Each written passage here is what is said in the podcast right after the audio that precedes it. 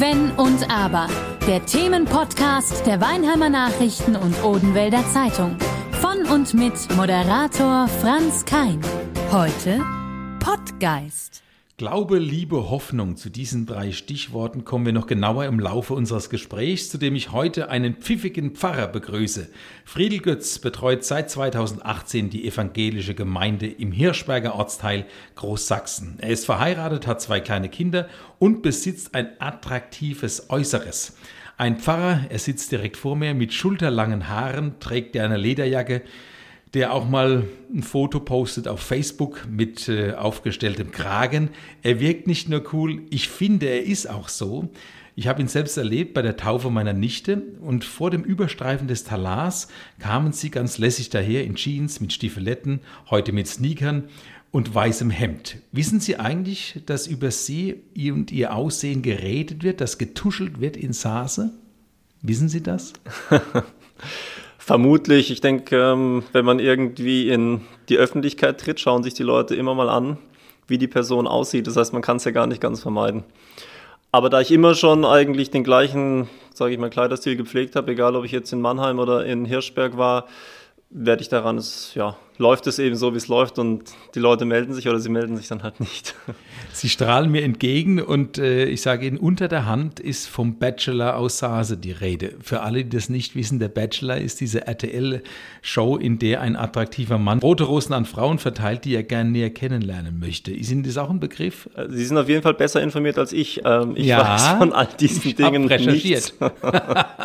der Bachelor aus Sase. Wenn ich jetzt das schon höre, äh, äh Ihre Frau, haben Sie dir auch eine Rose überreicht bei der, äh, beim Heiratsantrag? Nein, eine Rose habe ich ja nicht überreicht. Das ähm, kann ich jetzt. Nein, leider passe ich da nicht komplett ins Rollenbild. Aber auf die Knie. auf die Knie bin ich gegangen, ja. ja immerhin. Ähm, Sie haben ein attraktives Äußeres, das kann man einfach nicht übersehen auch. Achten Sie darauf? Sind Sie ein eitler Mensch? Jetzt muss ich naja, also man. ich war viel unterwegs in meinem Leben und. Ähm, Kommunikation mit vielen Menschen ist mir wichtig und ich glaube, das läuft immer auch irgendwie ein bisschen, immer auch ein bisschen übers Äußere, dass man weiß, okay, wie sehe ich aus, wo gehe ich hin, wenn ich ähm, im Ausland unterwegs war oder auch in, in Städten. Ähm, ja, dann versuche ich mich eben so zu kleiden, dass ich mit mir selber zufrieden bin, damit ich mich auch ähm, entspannt in der Öffentlichkeit aufhalten kann. Aber ja, man sieht halt aus, wie man aussieht. Wie viele glauben Sie, Ihr gutes Aussehen ist ein Mosaikstein für mehr Zulauf in Ihrer Kirche? Ähm, ja, ich denke, alles, was mich betrifft, ist ein Mosaikstein, ähm, aber es funktioniert eben nur im Mosaik. Also allein mein Aussehen macht meinen Job nicht aus, sondern man muss halt eben auch glaubwürdige Dinge vertreten. Man begegnet Menschen und die merken ja ziemlich schnell, ob man ähm, nur lange Haare trägt. Die meisten Leute, glaube ich, sehen in mir schon eher die Person als jetzt nur mein Äußeres, gerade weil man als Pfarrer mit vielen Leuten ja eher über Lebensthemen spricht, die, bei denen man schnell merkt, ob ob es Kontakt zwischeneinander geben kann oder eben auch nicht. Ich bin ja nicht nur zum ähm, Ansehen oder angeschaut werden in Großsachsen unterwegs. Mit den meisten Leuten geht es ja dann schon ziemlich schnell an Themen, die eine gewisse Relevanz haben. Und da kann ich mich dann nicht aufs Aussehen zurückziehen. Das das ist eine schöne Antwort aber gewesen von Ihnen gerade, zu sagen, es ist ein Mosaikstein, aber ohne äh, die anderen Mosaiksteine gibt es auch kein Mosaik. Ja, und, äh, aber natürlich werden vor allem junge Damen äh, auf Sie fliegen, sage ich jetzt mal, und wenn da der Zulauf größer wird, kann es ja nur recht sein. Aber ich weiß, ich kann es Ihnen garantieren sogar, es gibt eine 88-jährige Oma, nämlich die meiner Frau, die sagt, ein schöner Kerl ist er, der Friedel. Ein schöner Kerl. Also wenn wir selbst die älteren Damen darüber in die Kirche kriegen, ist ja alles gut, oder? Ja, aber die älteren Damen kamen, glaube ich, schon immer gerne in die Kirche. Also ich freue mich, wenn die kommen, aber das ist ja so auch unser Kernpublikum, ähm, auf das man sich zum Glück immer noch verlassen kann, auch in Großsachsen. Kernpublikum ist auch ein schöner Ausdruck. wir sitzen ja hier in der alten Druckerei, um diese Aufnahme zu machen. Wir haben leider kein Publikum und wir wünschen es uns äh, genauso wie Sie sich natürlich wünschen, dass bald wieder die Kirchen voller werden. Momentan ist es ein bisschen dürftig, oder? Ja, es ist ähm, schwierig, wenn man gewohnt ist, dass Gottesdienstfeiern Gemeinschaft bedeutet und das war ja schon immer so durch die Jahrhunderte und auf einmal diese Gemeinschaft fehlt, ist es ähm, sehr schwierig, was ähm, ja das zu akzeptieren oder auch was Gleichwertiges zu finden. Ähm, ja, das sind wir am Ausprobieren. Man hat gute Momente, denke ich, ähm, über Zoom oder andere Möglichkeiten, aber wenn dann einfach nur 15 Leute in so einem großen Raum wie in einer Kirche sitzen, dann fühlt sich das einfach anders an, als wenn da jetzt 100 Leute sitzen. Ich glaube, das muss man niemandem erklären. Die Gruppenerlebnisse haben einfach eine ganz eigene Dynamik, die auch wichtig sind. Ja, wir haben es erwähnt, Aussehen allein nützt natürlich nichts, um äh, das Gotteshaus voll zu kriegen, um jetzt bei diesem Kirchenthema auch zu bleiben. Was macht für Sie ein Besuch der Gottesdienste aus? Worauf achten Sie in der Vorbereitung? Ich denke, es ist sehr wichtig, dass alle Menschen, egal wer sich eingeladen fühlt zu diesem Gottesdienst. Und das finde ich ist ähm, die große Herausforderung, weil Sie sind ja auch ein Showman. Sie wissen eigentlich, Sie haben eine gewisse Show und damit sprechen Sie ein gewisses Publikum an. Und da kommt nicht jeder. Sie haben ein gewisses Publikum. Und in der Kirche jetzt von, Sie haben die jungen Frauen angesprochen, die alten Damen, ähm, den Doktor oder auch den Arbeiter, ähm, wie auch immer, die Reichen, die Armen. Das soll ja wirklich für jeden passen. Und das finde ich sehr, sehr schwierig. Das kann ich als Mensch eigentlich gar nicht schaffen. Deswegen beginnt eigentlich jeder Gottesdienst damit zu sagen, egal wie wir sind, wir können vor Gott kommen, so wie wir sind. Das ist, finde ich, die wichtigste Grundlage für einen Gottesdienst. Und ähm, dann versuche ich eine Sprache zu wählen, die jeder irgendwie verstehen kann. Dann können Sie immer noch entscheiden, ob Sie es gut oder schlecht finden.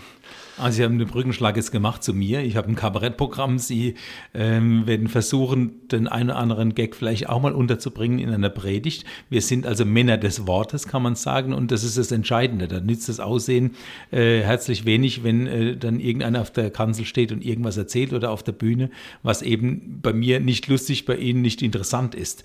Äh, wie wichtig ist denn für den Erfolg eines Gottesdienstes aber auch der Inhalt, die Ausgestaltung gerade der Predigt?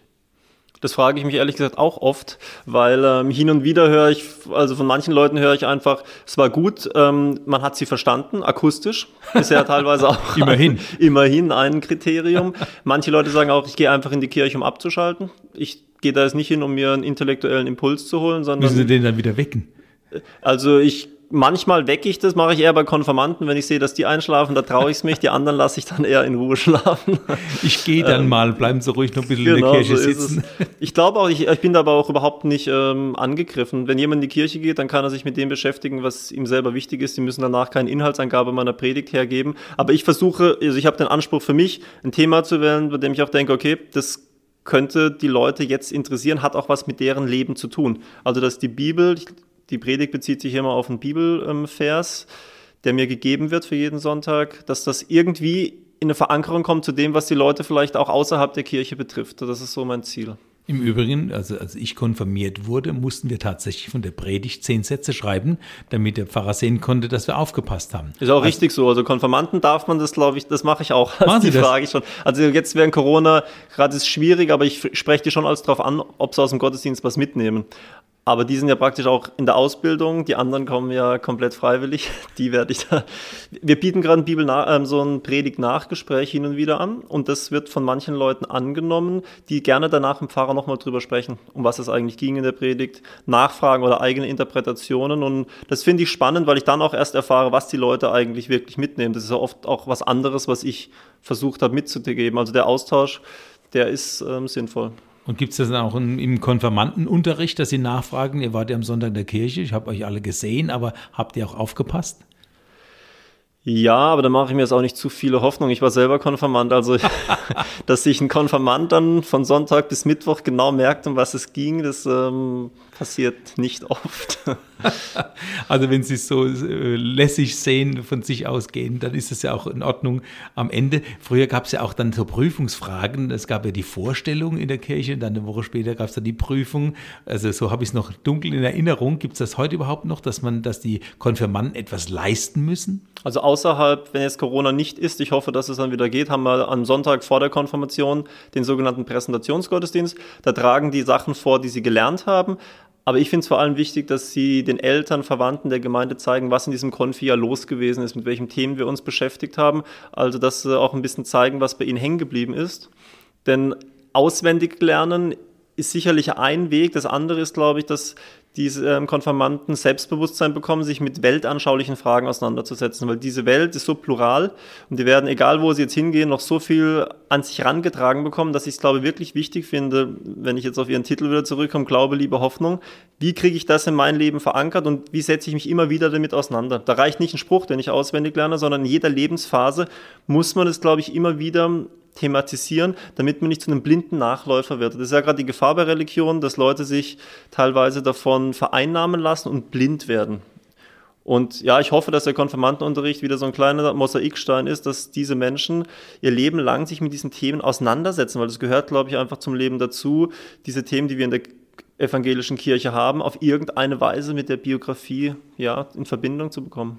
Genau, die brauchen wir ja auch, diese Konfirmanden, dass die dann hinterher bleiben. Nicht sagen, okay, in der Konfirmationszeit ein Jahr war ich jetzt in der Kirche, dann gehe ich vielleicht mit meinen Eltern an Weihnachten, aber dann war es das auch. Schaffen Sie das, dass Sie die so heranziehen und dass sie bei Ihnen bleiben? Ah ja, ich schaue es wieder auf Ihre Show. Ich glaube, bei Ihnen sitzen auch nicht so viel 16-, 17-Jährige, sondern die kommen dann halt in einer anderen Phase. Auf einen anderen Ansatz. Genau, genau. Und bei mir ist es halt auch schwierig. Wie soll ich Themen wählen, die für Erwachsene interessant sind, für ältere Personen und gleichzeitig für Jugendliche? Man hat halt einfach unterschiedliche Lebensthemen. Eine Konfirmandin hat, das habe ich schon oft zitiert, hat da eine Antwort drauf gegeben, die für mich immer im Hinterkopf mitschwingt, weil ich die gleiche Frage an die Konfirmanden gestellt habe. Und die hat gesagt, ja, Herr Pfarrer, es ist halt auch einfach so, dass die alten Leute schon viel mehr Leid in ihrem Leben erlebt haben und deswegen haben die ganz andere Fragen an ihr Leben oder auch an Gott und deswegen kommen sie mehr in Gottesdienst. Und das, ähm, ich freue mich auch, wenn Leute glücklich in Gottesdienst kommen. Für mich ist ein Gottesdienst in erster Linie ein Fest des Lebens. Aber natürlich bin ich mir auch bewusst, dass viele Leute damit kompliziertere Lebensthemen verarbeiten. Das, ähm, und die, die halt in der Biografie, so länger man lebt, sehr wahrscheinlich immer mehr werden. Und ähm, somit kann ich es auch verstehen, dass zu diesem klassischen Gottesdienstkonzept eben junge Leute mit 16, 17 nicht sofort Anschluss finden. Und ja. Dann kommen sie vielleicht später wieder.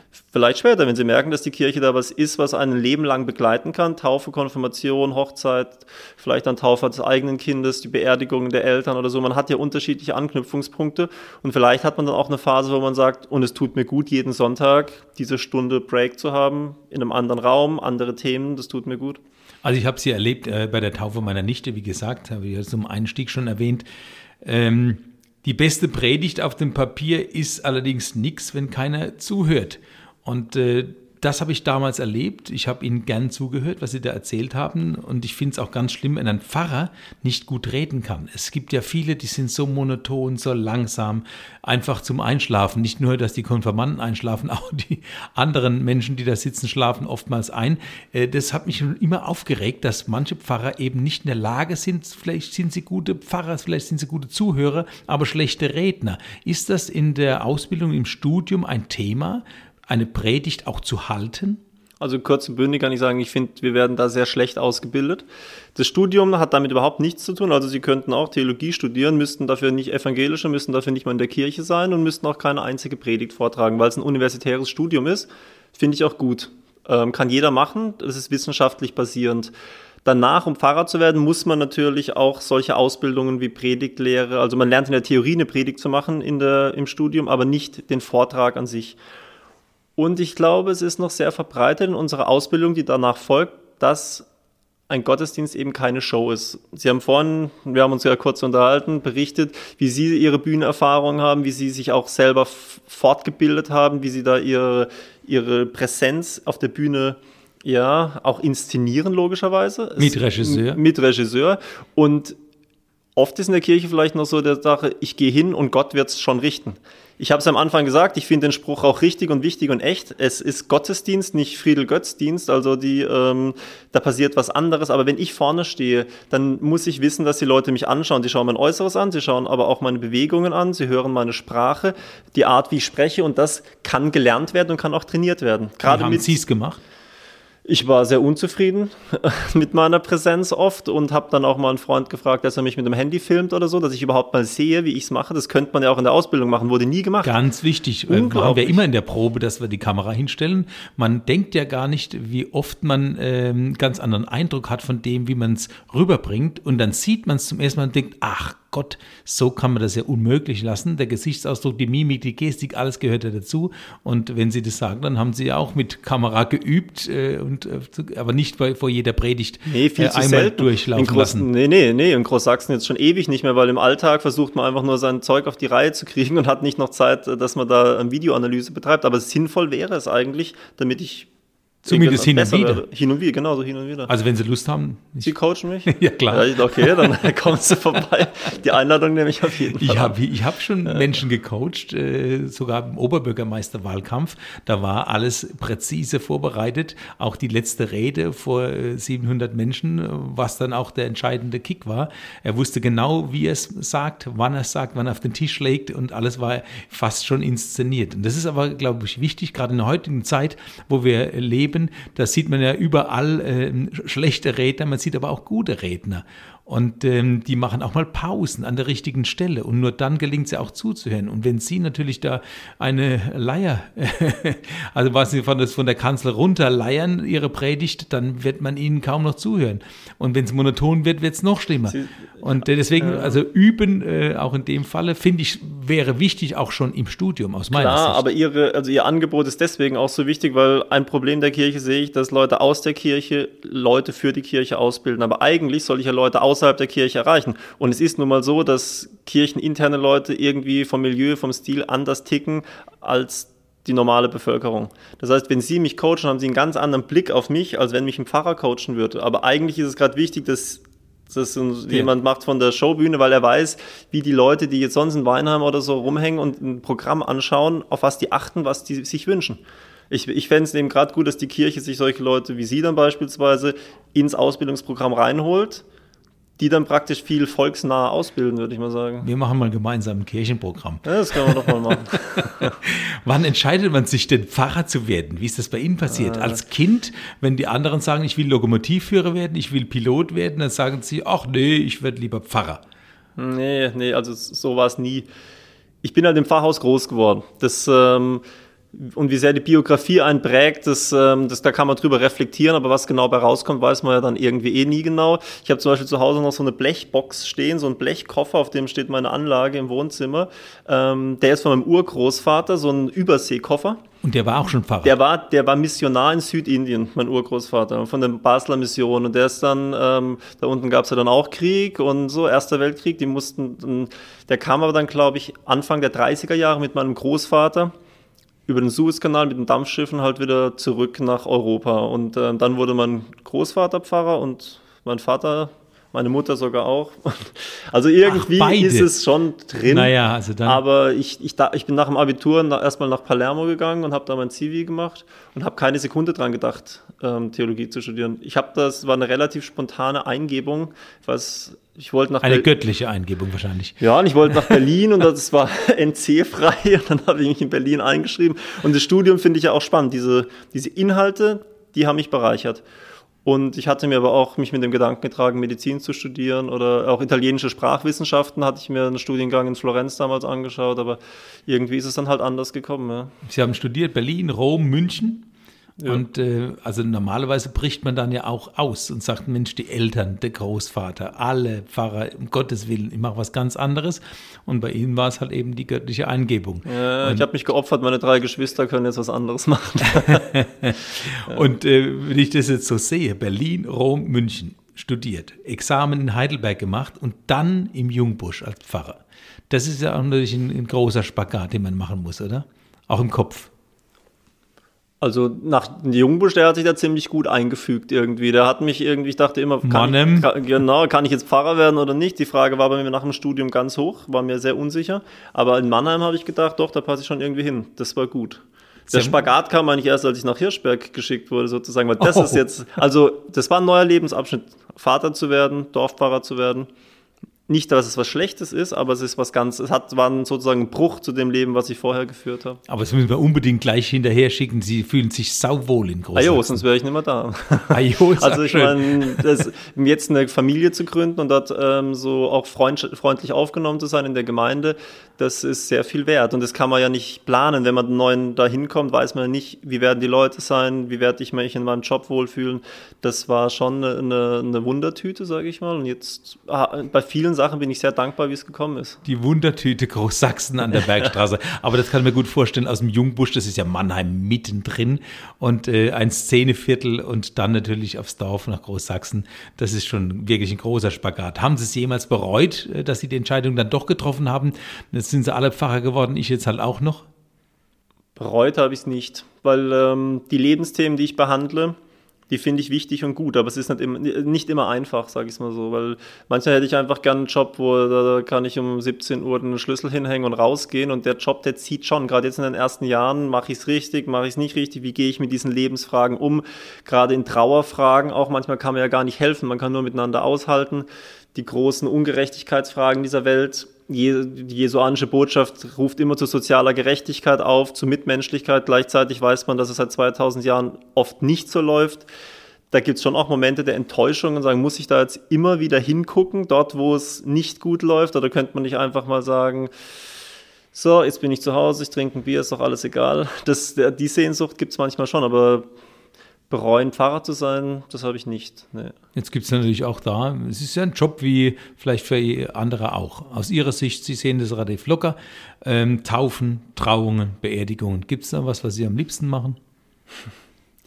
Natürlich ist eine Hochzeit ähm, ein emotional so fröhlich aufgeladenes Fest, also alle, die ich bisher gemacht habe, dass man so von der Festgemeinschaft mitgerissen wird. Das ist schon ein tolles Gefühl, wenn, wenn zwei Menschen sich das Ja-Wort geben und zusammen einen Lebensweg einschlagen wollen das, das ist dann einfach, das ist toll. Natürlich muss ich auch sagen, dass das, wenn Sie jetzt Taufe, Beerdigung und Hochzeit vergleichen, die intensivsten Momente habe ich ja eigentlich in den Gesprächen davor mit den Menschen. Und ähm, da sind natürlich Be Beerdigungsgespräche, wenn Menschen sich öffnen über Trauerprozesse, über, über eine Biografie sprechen. Da ist schon auch bei mir sehr viel hängen geblieben, so über das Menschsein an sich. Das ähm, ist spannend und ich beerdige natürlich viel, viel mehr, als dass ich Hochzeit mache. Gerade jetzt mit Corona ist ja letztes Jahr fast gar nichts passiert, hochzeitsmäßig. Beerdigungen trotzdem. Also, und ähm, Taufen sind auch schön natürlich, ähm, aber nicht ganz so in der Vorbereitung, die so oft noch im Gottesdienst drin ist, sind nicht extra Veranstaltungen meistens. Das heißt, es ist ähm, ja. Aber die Emotion, Sie haben es angesprochen, ja. die Emotion ist natürlich bei einem glücklichen, äh, noch frisch vermählten Ehepaar ganz groß, keine Frage. Aber die Emotion ist womöglich noch größer bei einer Beerdigung. Ähm, wie gehen Sie damit um? Ich könnte es gar nicht. Also sobald da die Musik, ob das ein wildfremder Mensch ist, ich sitze da in der Kapelle und dann äh, haut einer in die Tasten, ein Pianist, ein Organist und dann wäre es bei mir vorbei. Da würde ich kein Wort mehr rauskriegen. Wie kriegen Sie das hin? Ich sag mir bevor den Beerdigungen, das sitzt man hier in Großsachsen da in so einer kleinen Kammer neben der, neben der äh, Kapelle, sage ich mir immer wieder, stehe ich da, ziehe meinen Talar an, sage so, das ist jetzt dein Auftrag, du hilfst niemandem, wenn du hier holst, sondern ähm, du hilfst denen jetzt, wenn man da einen, einen, einen ordentlichen Ablauf reinbekommt. Und da versuche ich mir natürlich, man kann sich ja auch so im Kopf manchmal so Rückzugsorte schaffen, sich an schöne Momente erinnern oder so, um sich nicht komplett vereinnahmen zu lassen. Ich hatte aber auch mal einen Moment, da habe ich eine, eine demente Frau beerdigt, die sehr alt war. Und da dachte ich eigentlich, du, das ist doch jetzt für alle so in Ordnung und die Leute sind, ist in Ordnung. Ich, das wird schon alles gut gehen. Und am Grab haben die Enkel, die kleinen Kinder angefangen zu heulen. Und auf einmal habe ich auch nasse Augen bekommen. Da hat es mich komplett rausgehauen. Da musste ich so mal kurz richtig durchatmen und dachte so, was passiert da jetzt gerade? Ähm, beruhig dich und jetzt ähm, bring's gut zu Ende sozusagen. Ja. Also emotional haben Sie dann sehr, sehr ja, soll man sagen, aufregenden Job. Von der Taufe über die Trauung bis hin zur Beerdigung. Ähm, da muss man ja auch mit fertig werden. Das war jeden Tag quasi mit Emotionen das ja, stimmt nicht ganz. Wird, das, stimmt sagen. nicht ganz, weil das, was Sie sagen, stimmt in dem Sinn, dass wenn es so ist, dann ja, dann ist es ein emotionaler Job und dann habe ich auch das Gefühl, einen sinnvollen Job zu machen. Aber der größte Teil meiner Arbeit ist es halt nicht. Die Hochzeiten, Beerdigung, Taufen sind das, wo ich praktisch als Pfarrer zeigen kann, was ich kann oder auch mit Menschen was erlebe. Leider ist der Pfarrerjob auch mit viel bürokratischen Arbeiten beladen. Ich denke, das ist ein Grundproblem, dass der Pfarrer teilweise, wenn ich so oft bei den Menschen wäre, also täglich, wie Sie es gerade sagen, könnte ich mir vorstellen, dass weniger Leute aus der Kirche austreten, weil sie wissen, der Pfarrer ist wirklich bei uns Menschen. Aber meistens, ich muss sehr viele Mails beantworten, unsere Gebäudeverwaltung betreiben, ähm, wir haben den Kindergarten. Es ist viel Orga, wo die Leute gar nicht genau wissen, dass da überhaupt der Pfarrer drinsteckt, sozusagen. Ja. Da wollen wir lieber nicht drauf eingehen, sondern lieber nochmal auf den lieben Gott zurückkommen. Was haben Sie eigentlich für ein Bild im Kopf, wenn Sie an den lieben Gott denken? Ich kann nur von mir sagen, ich war oft bei meiner Oma, habe da auch übernachtet und da hing über dem Bett ähm, ein riesiges Bild in Gold gerahmt, auf dem war der liebe Gott zu sehen, wie er aus den Wolken herausguckt, ein weißes Gewand mit Bart und das hat sich so eingebrannt im Kopf, dass man sagt, das so, so sieht er aus. Gibt es für Sie den lieben Gott in Form eines Bildes? Ja, Sie haben ja sicher schon mal ein bisschen in der Bibel rumgelesen und den Spruch gefunden, du sollst dir kein Bildnis machen. Ist ja in den zehn Geboten recht präsent. Die Leute halten sich ja teilweise dran, teilweise nicht. Wir haben die Ikonografie und Bilderstreitigkeiten. Ähm, wie sieht Gott aus? Ich persönlich habe kein konkretes Bild, auch weil ich mich dagegen verweigere, weil ich mir sage, wie ich als Mensch kann Gott nie ganz fassen. Das ist für mich eine wichtige Grundlage. Und trotzdem habe ich gleichzeitig die Aufgabe, immer wieder nach ihm zu suchen. Das ist dieser, dieser Zwiespalt, aus dem man ja als Gläubiger, finde ich, überhaupt nicht rauskommt. Wenn ich mir ein zu festes Bild mache, dann werde ich, dann besteht die Gefahr des Fundamentalismus. Wenn ich mir gar kein Bild mache, kann ich auch nicht davon reden. Ich meine, ich mache Gottesdienst, ich rede von Gott, also entstehen dadurch auch Bilder von Gott. Aber ich denke, für mich entstehen sie immer kontextuell in der Lebenssituation, in der ich bin, mit den Fragen, mit denen ich mich auseinanderzusetzen habe und mit dieser einenden Kraft, die uns umgibt dass eben in vielen Punkten diese Welt in den Menschen, in den Sachen, die hier passieren, auf mich zukommt und nicht ich als rational denkender Mensch bin, der Zentrum, bin das Zentrum dieser Welt, sondern dieses Göttliche, dieser, dieser Kosmos, der uns umgibt, das ist das echte Leben und ich bin ein Teil davon. Und so sollte ich mich eben auch verhalten, mich nach diesem Göttlichen in der Welt ausrichten, was um uns herum geschieht und was ich in anderen Menschen entdecken kann. Und es ist halt eine dauernde Aufgabe, da wieder nachzusuchen. Aber ich habe mir ja kein Bild gemacht. Es hing ja, ja. da. Ich habe es mir nur eingeprägt. Genau, irgendjemand und, hat sich da ein Bild gemacht. Ja, vor allen ja. Dingen, wenn man dann denkt, die, die Macher der Passionsspiele in Oberammergau, die müssen sich anscheinend auch viele Bilder ge äh, gemacht haben vom lieben Gott. Sonst würden sie ja nicht sagen, die Menschen müssen dann ein Jahr lang, äh, dürfen sich nicht rasieren, müssen sich im Bart wachsen lassen. Also das mit dem Bart scheint irgendwo sich verfestigt zu haben. Und Sie sagen, äh, Sie haben ja auch gesagt, Sie waren damals ein Kind. Wenn ich jetzt in der Grundschule, erste, zweite Klasse unterrichte, natürlich geht es da ganz viel um Geschichte Geschichten mit Bildern, wie im Alten Testament. Das sind immer Geschichten, wo die Leute sich ein Bildnis irgendwie gemacht haben, wie könnte es denn diesen Gott, wer könnte das denn sein? Und natürlich haben Kinder da noch immer gleich Vorstellungen bildlicher Art, wie das sein muss. Das ist ja auch ganz ähm, normal und auch richtig. Ja, die Kinder haben es angesprochen, die kommen natürlich in die Kirche mit ihren Eltern, sie werden konfirmiert, man versucht sie zu halten, vielleicht kommen sie erst später wieder in die Kirche. Was müssen sie noch tun in Großsachsen, dass der Zulauf jetzt mal abgesehen von Corona, wenn alles wieder einigermaßen läuft, noch besser wird? Oder sind sie mit dem Zulauf, den sie haben, zufrieden? Ich denke, jemand, der öffentlich auftritt, muss immer versuchen, dass noch mehr geht. Das ähm, ist immer noch drin. Aktuell haben wir angefangen, unsere Gottesdienste live zu streamen. Und da sind wir auch noch dran, technisch ein bisschen aufzurüsten. Und ich denke, damit erwischen wir noch viele, erwischen, damit haben wir, glaube ich, eine, öffnen wir uns noch Packen. für ein anderes Publikum, genau, kann man Leute ansprechen, weil es gibt viele Leute, gerade junge Eltern, die sagen, mit Kindern in die Kirche ist zu stressig, die rennen da nur rum, aber wenn ich zu Hause während dem Frühstück anmachen kann und sehe, was da los ist, dann mache ich das gerne. Das Oder heißt, Sie wollen das belassen? ich möchte es gern belassen, auch nach Corona, dass man weiß, in Großsachsen kann ich auch von zu Hause meinen Gottesdienst anschauen. Weil Haben Sie keine Angst, dass dann noch leerer wird? In der Kirche selbst? Ach, ich denke, es gibt Leute, die haben einfach Lust, das Vor-Ort-Erlebnis zu haben. Sie haben es hier ja auch. Wir haben ja vorhin drüber gesprochen. Wer steht jetzt auf Live-Musik und wer sitzt lieber zu Hause und hört sich über Spotify an? Ich verstehe beides. Ich bin jetzt jemand, der schon mehr Lust auf Live-Musik hat, aber an manchen Tagen kriegt man es einfach nicht hin. Dann höre ich mir das halt auch mal zu Hause an, die Musik. Ich denke, der Vorteil ist, wenn man beides anbieten kann. Und ich glaube, eine, das Gebäude Kirche ähm, hat eine Ausstrahlung, die für manche Menschen einfach immer wichtig bleiben wird ähm, auch die Tatsache, das Haus zu verlassen und einfach irgendwo anders hinzugehen, um das Gebet zu sprechen, das, ähm, ich vertraue darauf, dass das nach wie vor eine, eine, Attraktivität ausstrahlt und dass wir einfach nur mit dem anderen Angebot neue Leute erreichen, die eben diesen Kirchgang nicht so in ihren Alltag eingebaut haben. Und äh, ich dürfte auch kommen? Also, außerhalb der Gemeinde? Außerhalb der Gemeinde, ja klar. Ich meine, jetzt ähm, erstmal sind alle Leute immer willkommen. Und durch diese Internet-Variante ähm, haben wir zum Beispiel auch Gäste, die gar nicht aus Großsachsen kommen, die können ja auch in Honolulu sitzen, das ist ja eigentlich ja, das egal. Ist ja klar. Nee, ich meine jetzt wirklich, die in die Kirche gehen. Da ja. könnte auch jeder hingehen, der jetzt äh, sagt, okay, ich bin normalerweise, wohne ich in Weinheim, wie bei mir jetzt, und dann würde ich aber lieber nach Großsachsen gehen. Äh, da ist ein cooler Pfarrer und äh, den finde ich einfach ähm, gut, wie es macht, äh, könnte ich kommen. Genau, und da sprechen Sie auch was an, was ich beobachte, gerade schon in Mannheim zum Beispiel, sehr entkirchlicht. Äh, da kommen die Leute eben zum Beispiel in die Innenstadtkirchen, weil sie wissen, da ist was, was uns interessiert. Und die kommen überhaupt nicht aus den Quadraten oder aus dem Jungbusch, sondern aus anderen Gemeinden, weil sie sagen, dieses Konzept der Innenstadtkirche finden wir gut. Und ich kann mir auch vorstellen, dass es zukünftig immer mehr wird, dass die Leute einfach sagen, ich komme halt aus Weinem, deswegen gehe ich dort in die Kirche, sondern man sagt, ah, da drüben ist was anderes vielleicht gehe ich dort lieber hin. Ich merke das vor allem jetzt gerade bei Hochzeiten, bei Taufen, dass ich dort sehr, sehr stark angefragt werde von Leuten aus einem weiteren Bekanntenkreis oder so, die sagen, okay, du machst das ein bisschen anders. Ähm, das, das trifft irgendwie mehr auf unsere Lebenssituation zu. Kannst du nicht unsere Hochzeit im Elsass machen? Ich habe so viele Anfragen für Hochzeiten außerhalb von Großsachsen, dass ich teilweise eben auch einfach aus Termingründen absagen muss, weil für mich ist ja auch ein, ich darf kein Geld annehmen zum einen, was ja auch okay ist, aber ach schade, das wäre so ein toller Nebenjob, ne? Ja, und könnte, muss dann halt ein Wochenende wieder unterwegs sein. Das hat, findet meine Frau nicht immer so gut. also in, in, zum Beispiel in Basel, da gibt es eine offene Kirche und wenn ich es richtig gelesen habe, zahlt man da glaube ich für eine Hochzeit 1700 Fränkle so das gibt schon Konzepte, wo man als freier Inklusive Prediger, Pfarrer. Inklusive Pfarrer, wo man dann ähm, so Sachen aushandelt. Aber ich bin ja Beamter der Badischen Landeskirche und ähm, da mache ich es dann sozusagen for free. Das wäre vielleicht ein neuer äh, Geschäftszweig, die ja, freien also, Pfarrer. Wenn ich jetzt, ja, wenn ich nicht mehr genug bezahlt werde, dann werde ich mich drum kümmern.